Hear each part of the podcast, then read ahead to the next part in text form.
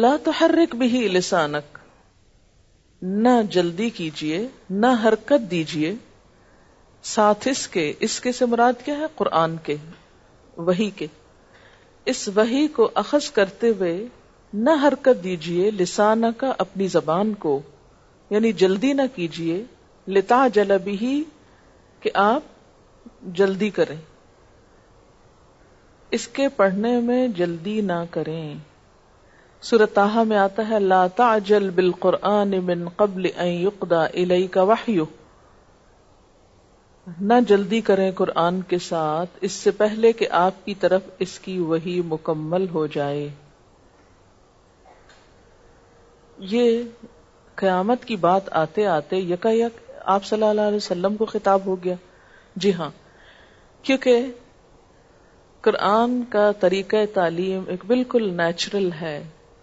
کلام کا انداز ہے اس کو یہاں سے ایڈٹ نہیں کیا گیا ایز اٹ از رکھا گیا آپ صلی اللہ علیہ وسلم پر وہی نازل ہو رہی تھی چونکہ ابتدائی دور کی صورتوں میں سے اس وقت تک ابھی آپ کو وہی اخذ کرنے کی پوری طرح پریکٹس نہیں ہوئی تھی اور اس بات کی فکر بھی ہوتی تھی کیونکہ آپ کہیں لکھ نہیں رہے ہوتے تھے کوئی نوٹس نہیں ہوتے تھے کہیں کوئی کاغذ نہیں آپ کو ملتا تھا جو کچھ ہوتا تھا وہ دل میں ہی اخذ ہونا تھا اس لیے آپ کو جب فکر ہوتی کہ کوئی چیز میں بھول نہ جاؤں تو بسا اوقات ایسا ہوتا کہ جبریل علیہ السلام جب سنا رہے ہوتے تو آپ بھی ساتھ پڑھنا شروع کر دیتے یعنی جلدی سے لینے کی کوشش کرتے تو اس پر کیا فرمایا گیا کہ ایسا نہ کیجیے وہی سننے کے ساتھ ساتھ اسے یاد کرنے کی کوشش نہ کیجیے اچھی لسننگ کا طریقہ بتایا جا رہا ہے کہ ایک اچھا اسٹوڈنٹ کون ہوتا ہے جو ایک اچھا لسنر ہوتا ہے ایک اچھا لسنر کون ہوتا ہے جو سننے کے ساتھ بولتا نہیں بلکہ سنتے وقت صرف سنتا ہے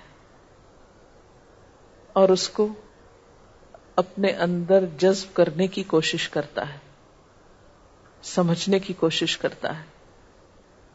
اور جب سمجھ آ جائے تو پھر اس کو دوبارہ ریپروڈیوس کرتا ہے ایسا علم زیادہ پختہ ہوتا ہے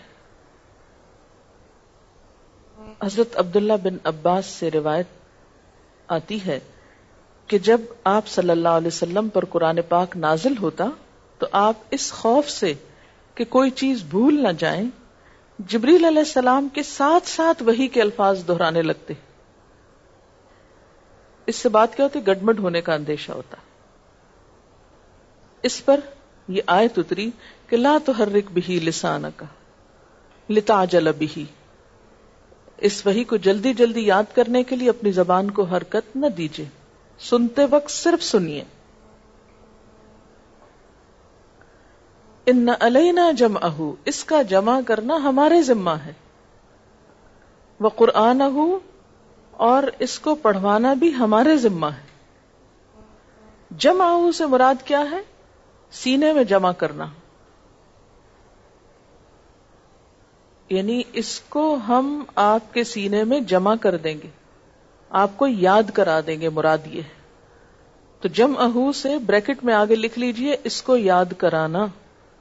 اس کو جمع کرنا تو لفظی مانا ہے نا مراد ہے اس کا یاد کرانا ہمارے ذمہ ہے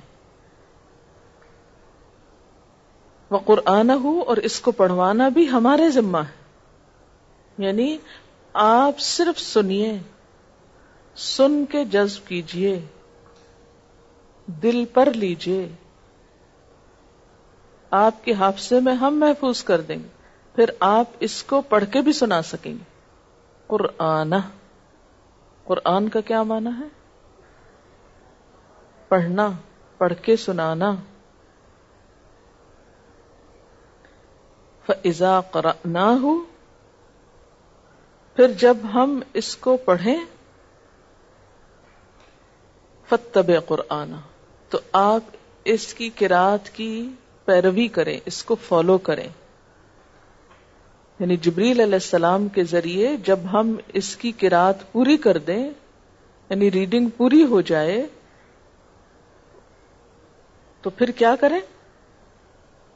آپ اس کی قرآت کو غور سے سنتے رہیں فتب قرآن اتبع کا کیا مانا ہوتا ہے اتباع کرنا سما ان علینا بیانا پھر اس کا بیان کرنا اس کا مطلب سمجھانا یہ بھی ہمارے ذمہ ہے سورت النحل میں آپ پڑھ چکے اللہ تعالیٰ نے فرمایا انزلنا کا بکرا لتبین للناس ما لنا سے ہم نے آپ کی طرف ذکر نازل کیا تاکہ آپ لوگوں کے سامنے واضح کریں جو ان کی طرف ان کے رب نے اتارا ہے یعنی آپ کا کام کیا تھا قرآن پڑھ کر سنانا اور اس کو سمجھانا بیان کا معنی کیا اس کو سمجھانا ایکسپلین کرنا فرمایا اس کو یاد بھی ہم کرائیں گے آپ اس کو ہماری مرضی کے مطابق پڑھ کے بھی سنائیں گے اور اس کو بیان بھی کریں گے یہ سب ہماری ذمہ داری گویا آپ صلی اللہ علیہ وسلم نے صرف قرآن دیا ہی نہیں اس کو بیان بھی کیا ہے اس کو واضح بھی کیا ہے دوسرے لفظوں میں اس کی تشریح کر دینا بھی ہمارے ہی ذمہ ہے اس سے کیا پتا چلتا ہے کہ آپ صلی اللہ علیہ وسلم لوگوں کو قرآن کی صرف لفظی تعلیم نہیں دیتے تھے صرف تلاوت نہیں کرتے تھے صرف تجوید نہیں سکھاتے تھے بلکہ اس کو بیان بھی کرتے تھے تو قرآن کا حق ادا نہیں ہو سکتا جب تک کہ اس کو بیان نہ کیا جائے اس کی وضاحت نہ کی جائے صرف ٹرانسلیشن سے بھی کام نہیں چلتا اس کے الفاظ کو مفہوم کو کھول کر بیان کرنا ضروری ہے واضح کرنے کے بران بیان کا لفظی معنی کیا ہوتا ہے واضح کرنا تشریح کرنا ایکسپلین کرنا اور نہ صرف یہ کہ زبان سے بلکہ عمل سے اس کی تعلیم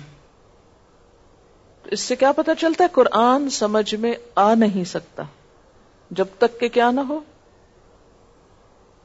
نبی صلی اللہ علیہ وسلم کی سنت کا اس میں ذکر نہ ہو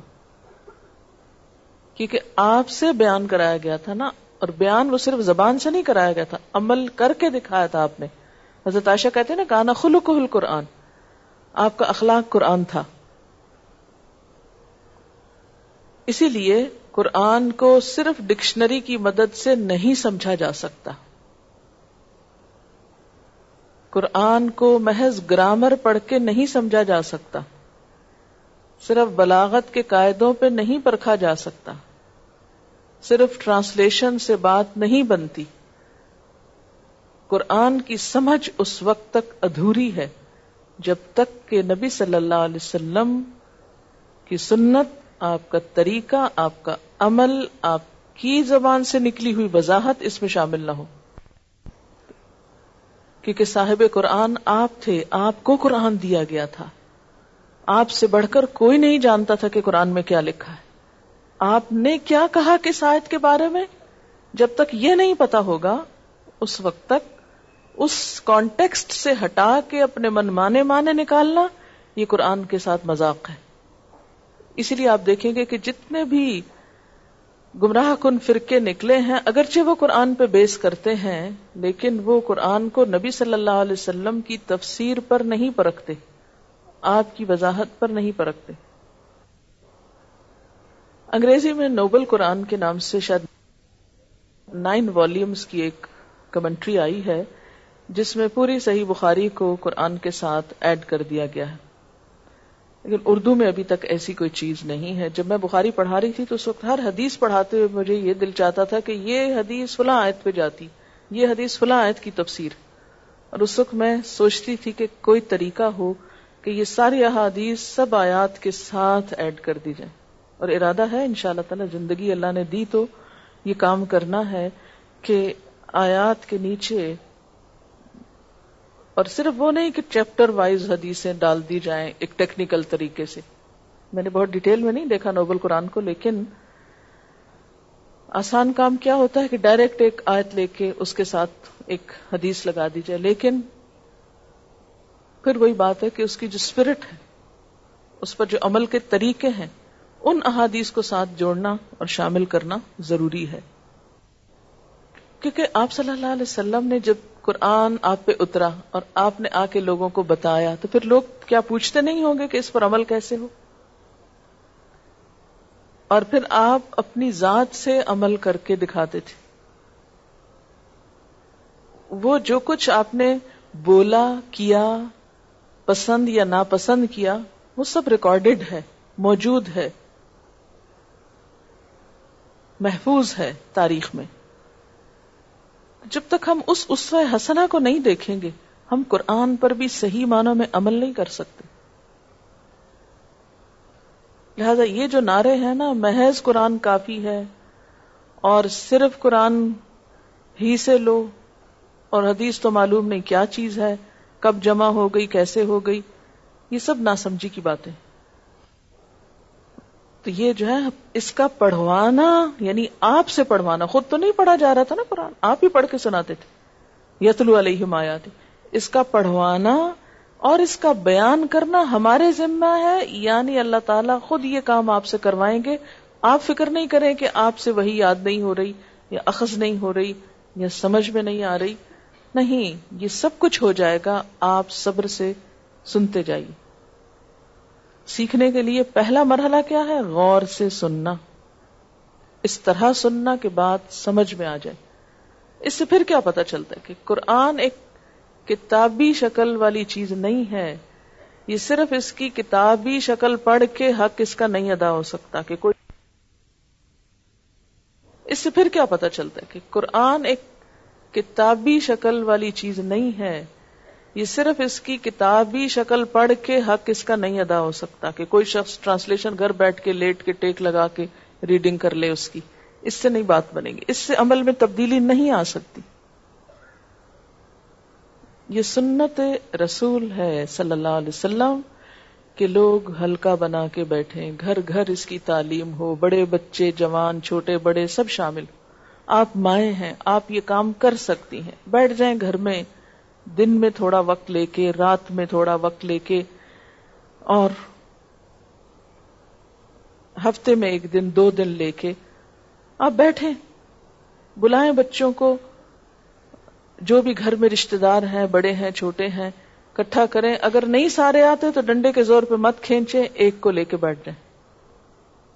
بس عمل سے نمونہ دکھائیں اگر کوئی بھی نہیں آتا پاس اکیلے بیٹھ جائیں سب کے بیچ میں بیچ میں سمراد یہ ہے کہ روز ایک مقرر وقت پہ آپ بیٹھ جائیں ایک دن آئے گا کہ آئیں گے آپ کے پاس اور ساتھ دعا بھی کرتے جائیں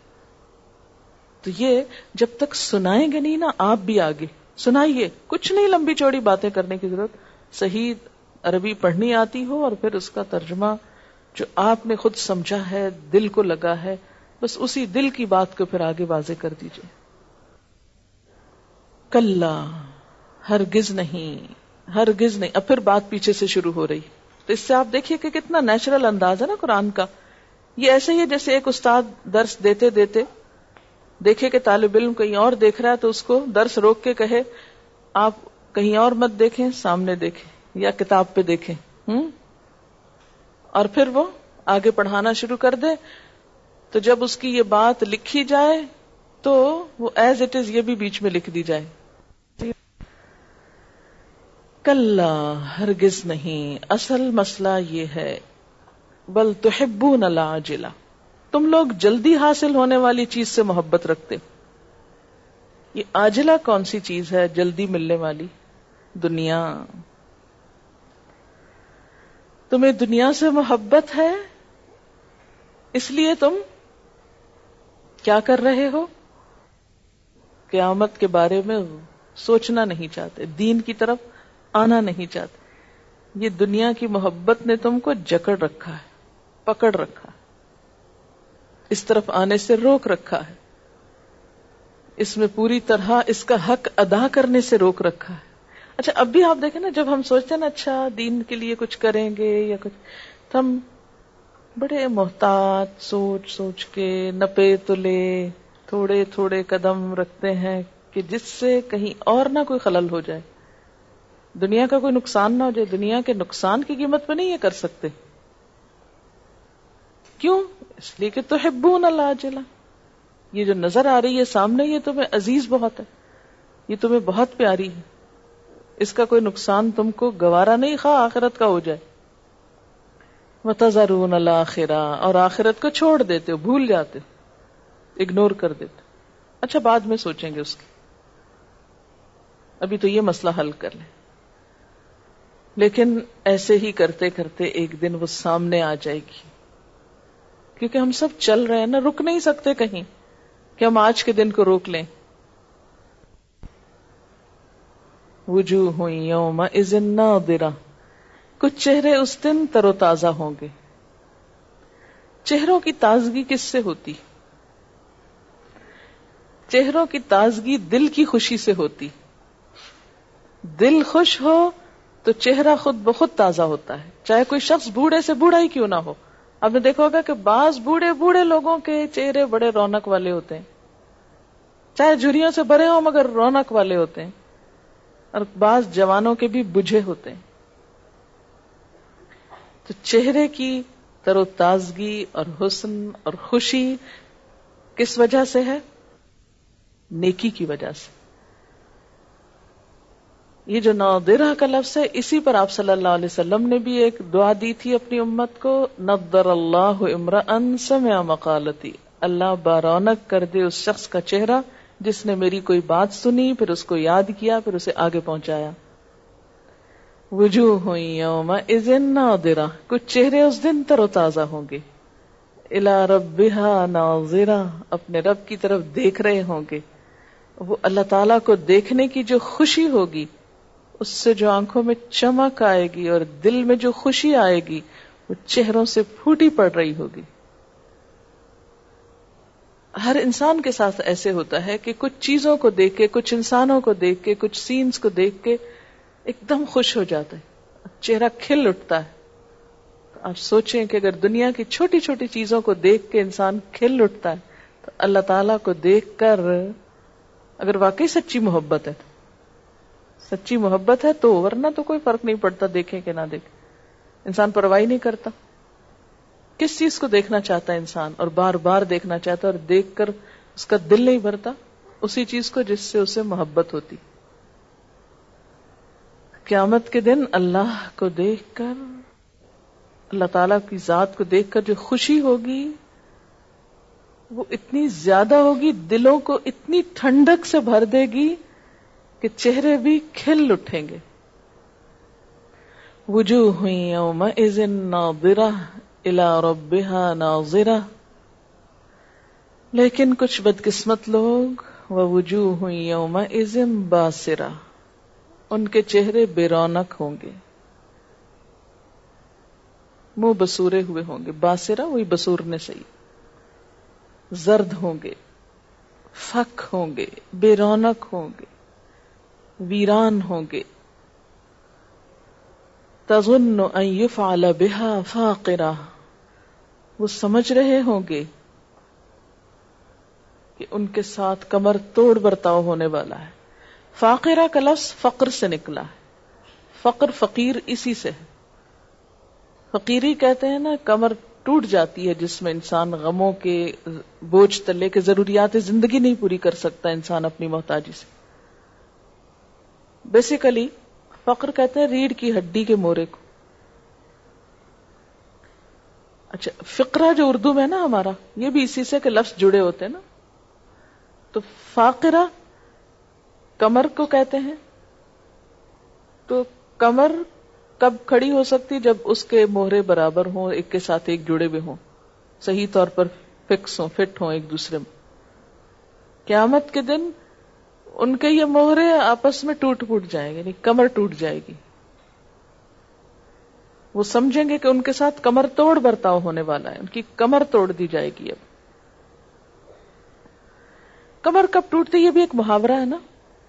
جب انسان پہ غم کا بہت بڑا بوجھ آتا ہے تو انسان کہتا ہے کہ مثلا کسی کا جوان بچہ فوت ہو جائے تو لوگ کیا کہتے ہیں کہ بچے کی وفات نے اس کی کمر توڑ دی کس چیز کا اظہار ہے غم کی کثرت کا اظہار اس صدمے نے تو میری کمر توڑ دی تو قیامت کے دن کا صدمہ اور غم اور دکھ ایسا ہوگا کہ انسان کی کمر توڑ دے گا اور پھر سزائیں بھی ایسی ہوں گی کہ انسان کی کمر ٹوٹ جائے گی سہتے سہتے تو ذن بحا فاقرہ اب آپ دیکھیں دو کردار ہیں ایک طرف اپنے رب کو دیکھنے والے جن کے چہرے خوشی سے دمک رہے ہوں گے چمک رہے ہوں گے کل اٹھیں گے اور اللہ تعالی کا جو دیدار ہوگا وہ بالکل سامنے ہوگا نا حدیث میں آتا ہے بخاری کی روایت ہے ان نقم رب کم تم اپنے رب کو بالکل سامنے دیکھو گے الانیا دیکھو گے حضرت صحیب سے روایت ہے کہ آپ صلی اللہ علیہ وسلم نے فرمایا جب جنتی لوگ جنت میں داخل ہو جائیں گے تو اللہ تعالیٰ ان سے فرمائے گا کیا تم چاہتے ہو کہ میں مزید تمہیں کچھ دوں وہ عرض کریں گے کیا آپ نے ہمارے چہرے روشن نہیں کر دیے کیا آپ نے ہمیں جنت میں داخل نہیں کر دیا اور جہنم سے بچا نہیں لیا اس پر اللہ تعالیٰ پردہ ہٹا دے گا اور ان لوگوں کو جو کچھ انعامات ملے تھے ان میں سے کوئی انعام بھی انہیں اس سے زیادہ محبوب نہ ہوگا اچھا بازو کا تو ایسا تھا نا کہ آپ کچھ چیزیں کھول کے بیٹھے ہوئے ہیں اپنے اوپر چیزیں بکھیری ہوئی ہیں ادھر ادھر اتنے میں آپ سنتے ہیں کہ کوئی ایسا شخص آئے جس سے آپ کو بہت محبت تو آپ کیا کریں ہر چیز پھینک کے چھوڑو چھوڑو چھوڑو پھینکو اس کو آپ اٹھ بھاگتے ہیں ہر چیز بھول جاتی ہے نا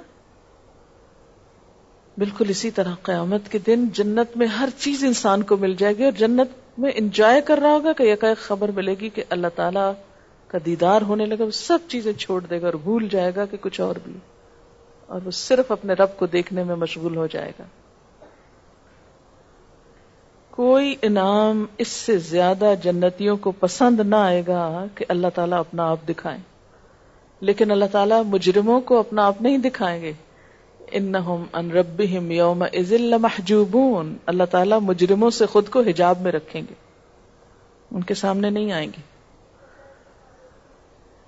حضرت ابو حرارا سے روایت ہے لوگوں نے پوچھا یا رسول اللہ کیا قیامت کے دن اپنے رب کو ہم دیکھیں گے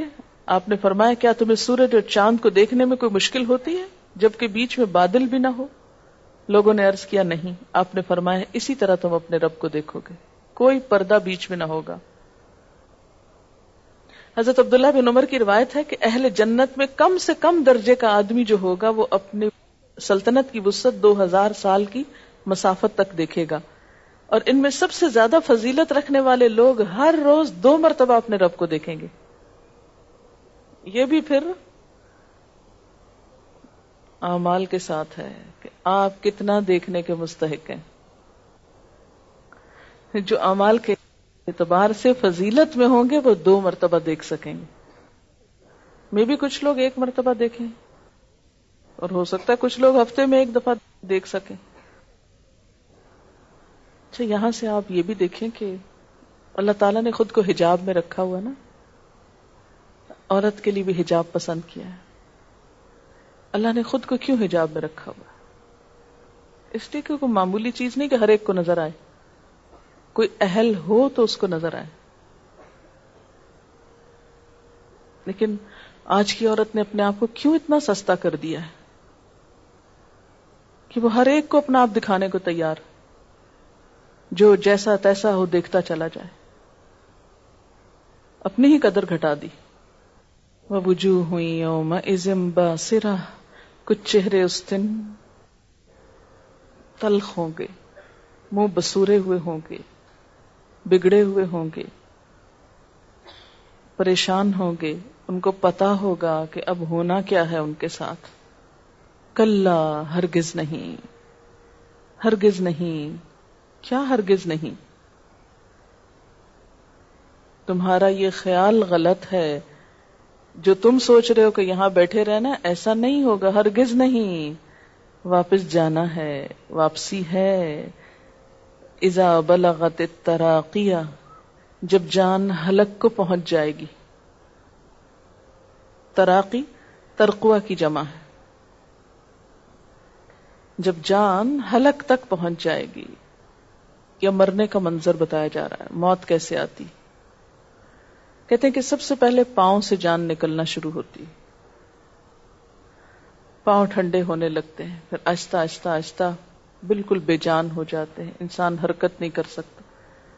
پھر سارے جسم کی جو ہے وہ حلق پہ آ کے اٹک جاتی اور پھر غرغرہ ہوتا ہے اور رخصت ہو جاتی اور مومن کی ایسے نکلتی ہے جیسے مشک کا منہ کھول دیا جائے اور پانی بہ جائے لیکن کافر کی شدت کے ساتھ نکلتی جیسے ریشم کے گچھے میں کانٹوں والی ٹہنی گسا دی جائے اس کو نکالتے وقت ریشم تار تار ہو جائے کل ازا بلغت تراقی ہرگز نہیں جب جان حلق تک آ جائے گی گلے تک آ جائے گی ہنسلی کی ہڈی کو کہتے ہیں ترکوا گردن کے قریب سینے اور کندھے کے درمیان ایک ہڈی کا نام ہے وکیل امن اور کہا جائے گا کون کیا کون کیا کہتے ہو راک ہے کوئی دم کرنے والا ہے کوئی دم جھاڑنے والا اس لیے کہ ساری دوائیاں بیکار ہو گئی ڈاکٹروں نے جواب دے دیا ہے کوئی تدبیر اب بچا نہیں سکتی اب تو جانا ہی جانا ہے اب تک بہت علاج ہوئے بہت دفعہ چانس ملا بہت دفعہ بچ گئے موت آتے آتے ٹل گئی لیکن اب اب نہیں جا رہی وکیل من را وزن الفراق اور وہ سمجھ لیتا ہے کہ جدائی کا وقت آ گیا اب جدا ہونا ہی پڑے گا اب تو جانا ہی جانا ولطفت بالساق پنڈلی سے پنڈلی جڑ جائے گی ٹانگیں جڑ جائیں گی کیونکہ پنڈلی کھلتی اس وقت جب چل سکتا نا انسان آگے پیچھے پاؤں ہوتے اب کوئی حرکت نہیں بے حص و حرکت الا رب کا یوم ازن المساق آج تیرے رب کی طرف جانے کا دن آ گیا ہے آج واپسی کا دن ہے یہ ایک پوئم ہے میرے سامنے کہ جب موت آتی ہے تو کیسے آتی ہے This is the tale of an average man who acts contrary to Allah's plan. If you are reflected herein, then repent and commit no sin. It was early in the morning at 4, when death knocked upon a bedroom door. "Who is there?" the sleeping one cried. "I am Israel, let me inside." At once the man began to shiver, as one sweating in deadly fever. He shouted to his sleeping wife, "Don't let him take away my life. Please go away, O angel of death. Leave me alone. I am not ready yet. My family on me depend. Give me a chance. Oh, please repent." The angel knocked again and again. "Friend, I'll take your life without a pain. It's your soul that Allah require. I come not with my own desire. Bewildered, the man began to cry, O angel, I am so afraid to die. I'll give you gold and be your slave. Don't send me to the unlit grave. Let me in, O friend, the angel said. Open the door, get up from your bed. If you do not allow me, I'll walk through it like a jinn. The man held a gun in his right hand, ready to defy the angel's stand. I'll point my gun towards your head. You dare come in, I'll shoot you dead. By now the angel was in the room saying, "O friend, prepare for your doom. Foolish man, angels never die. Put down your gun and do not sigh. Why are you afraid? Tell me, O man, to die according to Allah's plan? Come, smile at me. Do not be grim. Be happy to return to Him. O angel, I bow my head in shame. I had no time to take Allah's name. From morning till dusk, I made my wealth, never even caring of my health. Allah's commands I never obeyed, nor 5 times a day I ever prayed. Ramadan came and Ramadan went, but no time had I to repent. The Hajj was already farz on me, but I would not part with my money. All charities I did ignore, taking usury more and more. Sometimes I sip my favorite wine, with flirting woman I sat to dine. O angel, I appeal to you, spare my life for a year or two. The laws of Quran I'll obey. I'll begin to Salat this very day. My fast and Hajj I'll complete and keep away from self-conceit. I'll refrain from usury and give all my wealth to charity. Wine and wenches I'll detest. Allah's oneness I'll attest. We angel do what Allah demands. We cannot do against His commands. Death is ordained for everyone. Father, mother, daughter, son. I'm afraid this moment is your last. Now be reminded more of your past. I do understand your fears. But it is now too late for tears. You lived in this world 200 or more. Never did you your people adore. Your parents you did not obey. Hungry beggars you turned away. Your two ill-gotten female offsprings in nightclubs for livelihood they sing. Instead of making more Muslims, you made your children non-Muslims. You ignored the muazzin's azan, nor did you read the Holy Quran, breaking promises all your life,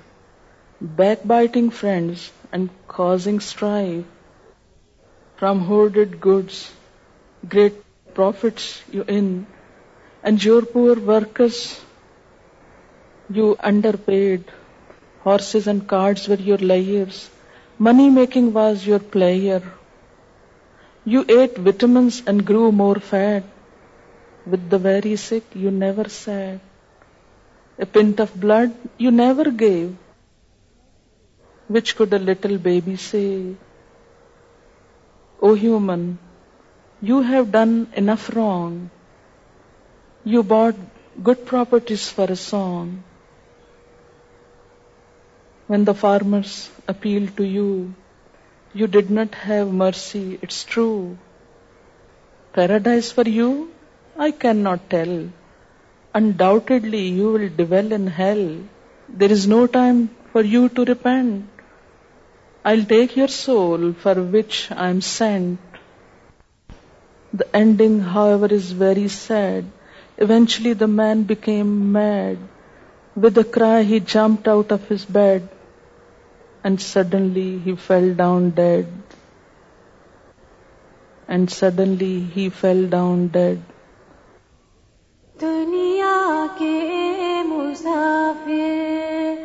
منزل تیری قبر دنیا کے مسافر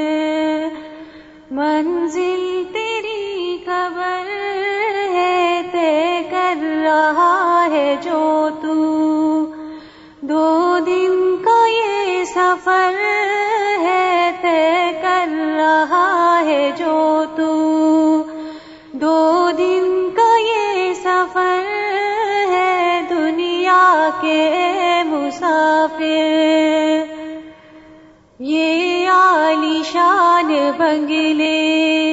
کسی کام کے نہیں ہے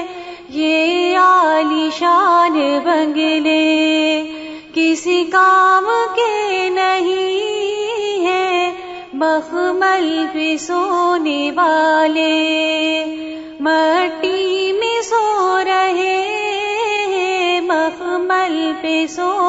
والے مٹی پہ سو رہے شاہ ہو گدا یہاں پہ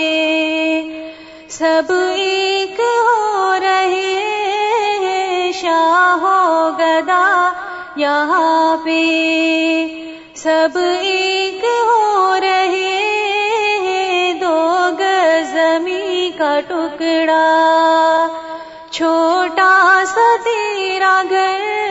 ہے دو گز زمین کا ٹکڑا چھوٹا سا تیرا گھر ہے دو گز زمین کا ٹکڑا چھوٹا سا تیرا گھر ہے دنیا کے مسافر آنکھوں سے تو نے اپنی دیکھے کتنے جنازے ہاتھوں سے تو نے اپنے دفنائے کتنے مردے آنکھوں سے تو نے اپنی دیکھے کتنے جنازے ہاتھوں سے تو نے اپنے دفنائے کتنے مر شام سے تو اپنے کیوں اتنا بے خبر ہے انجام سے تو اپنے کیوں اتنا بے خبر ہے دنیا کے مسافر منزل تیری قبر ہے تے کر رہا ہے جو تو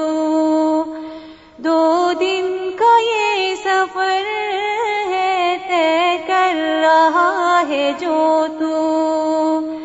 دو دن کا یہ سفر ہے دنیا کے مسافر منزل تیری قبر ہے دنیا کے مسافر وکیل امن راک مذ انہ الفراق المساق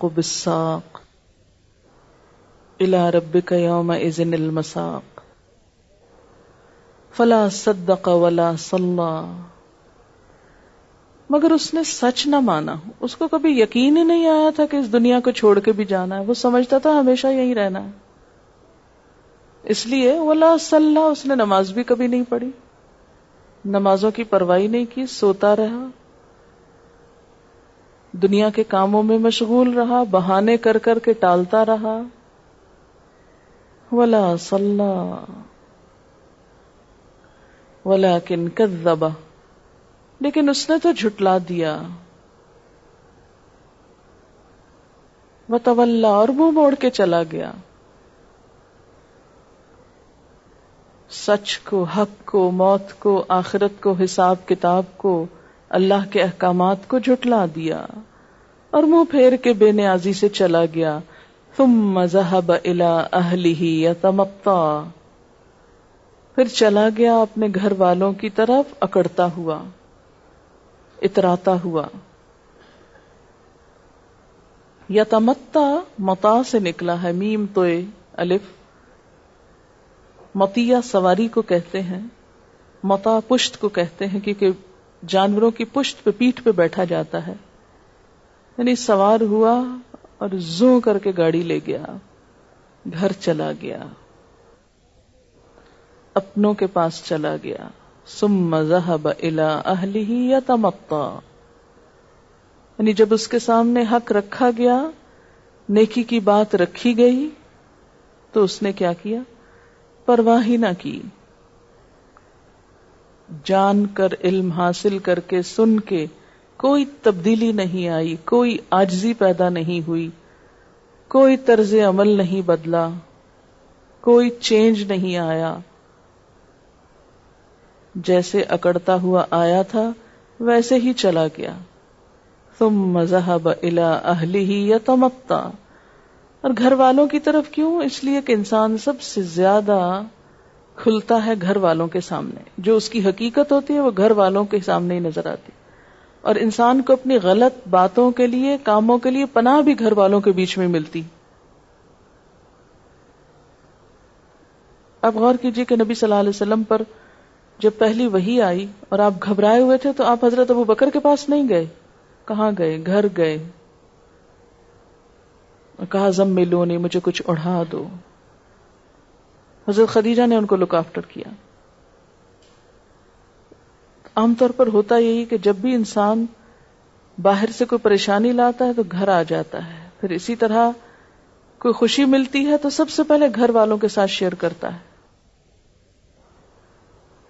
بچوں کے ساتھ بیوی کے ساتھ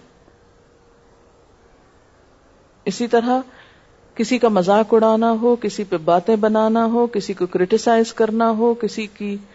مین میخ نکالنی ہو کسی کے اندر کیڑے نکالنے ہوں کسی کے ساتھ برا کرنا ہو کوئی سازشیں کرنی ہو سب چیزوں کے لیے انسان اپنے گھر والوں کے ساتھ ہی زیادہ کھل کے کر سکتا ہے کیوں اس لیے کہ گھر والوں سے تکلف نہیں کر سکتا تکلف نہیں ہوتا باہر کچھ نہ کچھ تکلف رہ ہی جاتا ہے دوستوں میں بھی کچھ تکلف رہ جاتا ہے اور لوگوں کے ساتھ بھی کچھ تکلف رہ جاتا ہے لیکن گھر والوں میں تکلف نہیں ہوتا اصلیت کھلتی ہے بندے کی اصل حقیقت سامنے آتی کہ کون کیسا ہے کس حال میں ہے اس لیے دین کو چھوڑنے والا دین کا مزاق اڑانے والا دین پہ باتیں بنانے والا منہ موڑ کے دین سے اپنے گھر والوں کے پاس گیا اکڑتا ہوا کیونکہ گھر والوں نے ہی اس کو ویلکم کرنا تھا اولا لکف اولا سما اولا لکف اولا چار دفعہ ایک لفظ استعمال ہوا اولا افسوس خرابی ہلاکت تباہی ویل سے اولا کا لفظ یا ویل سے ہے یا اولا سے ہے واؤلام سے مستحق افل التفضیل کا سیغا اور اس کا سلا جب لام ہوتا ہے اولا لکا تو یہ ڈانٹ اور دھمکی کے لیے آتا ہے افسوس تجھ پر پھر افسوس تجھ پر افسوس تجھ پر پھر افسوس تجھ پر پھر افسوس تجھ پر یعنی ڈانٹ پر ڈانٹ پہ ڈانٹ پہ ڈانٹ چار دفعہ تیرا برا ہو تیرا ناس ہو تیری تباہی ہو تیری ہلاکت ہو تجھے نہیں یاد تھا تو نے مرنا ہے تو بھول گیا تھا سب انسان کا سدا کیا انسان سمجھتا تھا کہ اسے یوں ہی چھوڑ دیا جائے گا سدا بیکار ابل ان سدا اس اونٹ کے لیے بولا جاتا ہے جو یوں ہی پھر رہا ہو بے مقصد بے مہار شتر بے مہار جدھر چاہے چرتا پھرے کوئی اس کی نگرانی کرنے والا نہ ہو یعنی کیا انسان نے خود کو شتر بے مہار سمجھ رکھا تھا کہ اللہ نے اس کو بغیر کسی وجہ کے یوں ہی پیدا کر کے بھیج دیا صرف کھانے پینے اور انجوائےمنٹ کے لیے سونے کے لیے مزے کرنے کے لیے عیش و عشرت کے لیے اف تم ان خلق نا کم آبسن کم الینا لاتر جاؤن کیا تم نے سمجھ رکھا تھا کہ ہم نے تم کو یوں ہی بیکار پیدا کیا ہے اور تم ہماری طرف لوٹائے نہ جاؤ گے واپس نہ پھیرے جاؤ گے کیا انسان سمجھتا ہے کہ اسے ساری نعمتیں دے کر ساری قوتیں اور صلاحیتیں دے کر یوں ہی دنیا میں گھومنے اور گھمانے اور سیر و تفریح کے لیے بھیج دیا کوئی مقصد نہیں تھا اس کا یہاں آنے کا کیسے سمجھ لیا اس نے یہ سب وہ تھا کیا چیز الحمد کو وہ ایک یہ پانی کا نتفا نہ تھا کیا وہ ایک حقیر پانی کی بوند نہ تھی کانا الکتن پھر جمع ہوا خون کا لوتھڑا نہ تھا انسان سوچے تو صحیح وہ تھا کیا ناپاک پانی کا قطرہ خون کا لوتھڑا جمع ہوا لہو کس نے بنایا اس کو یہ انسان کس نے اس کو یہ شکل دی تھی فخلا کا فسوا کس نے اس کو جسم دیا کس نے اس کو درست بنایا کس نے اسے اتنی اچھی شکل و صورت دی کس نے اس کو یہ عقل اور تمیز دی کس نے اسے مرد اور عورت کی شکل میں بنایا فجال اول انا جس نے یہ سب کچھ دیا کیا واپس بلا کے پوچھے گا نہیں کہ کیوں دیا علیہ سدا علیہ کیا وہ اس پہ قدرت نہیں رکھتا کہ مرنے والوں کو پھر سے زندہ کر دے تم سمجھتے ہو کہ ہڈیاں جمع نہ کر سکے گا جس نے ایک نطفے سے جمے ہوئے لہو سے ایک پورا انسان بنا دیا کیا وہ تمہیں دوبارہ نہیں بنا سکے گا اگر ایک حقیر پانی سے اتنا بڑا انسان پہلی دفعہ پیدا ہو سکتا ہے تو کیا یہ عمل دہرایا نہیں جا سکتا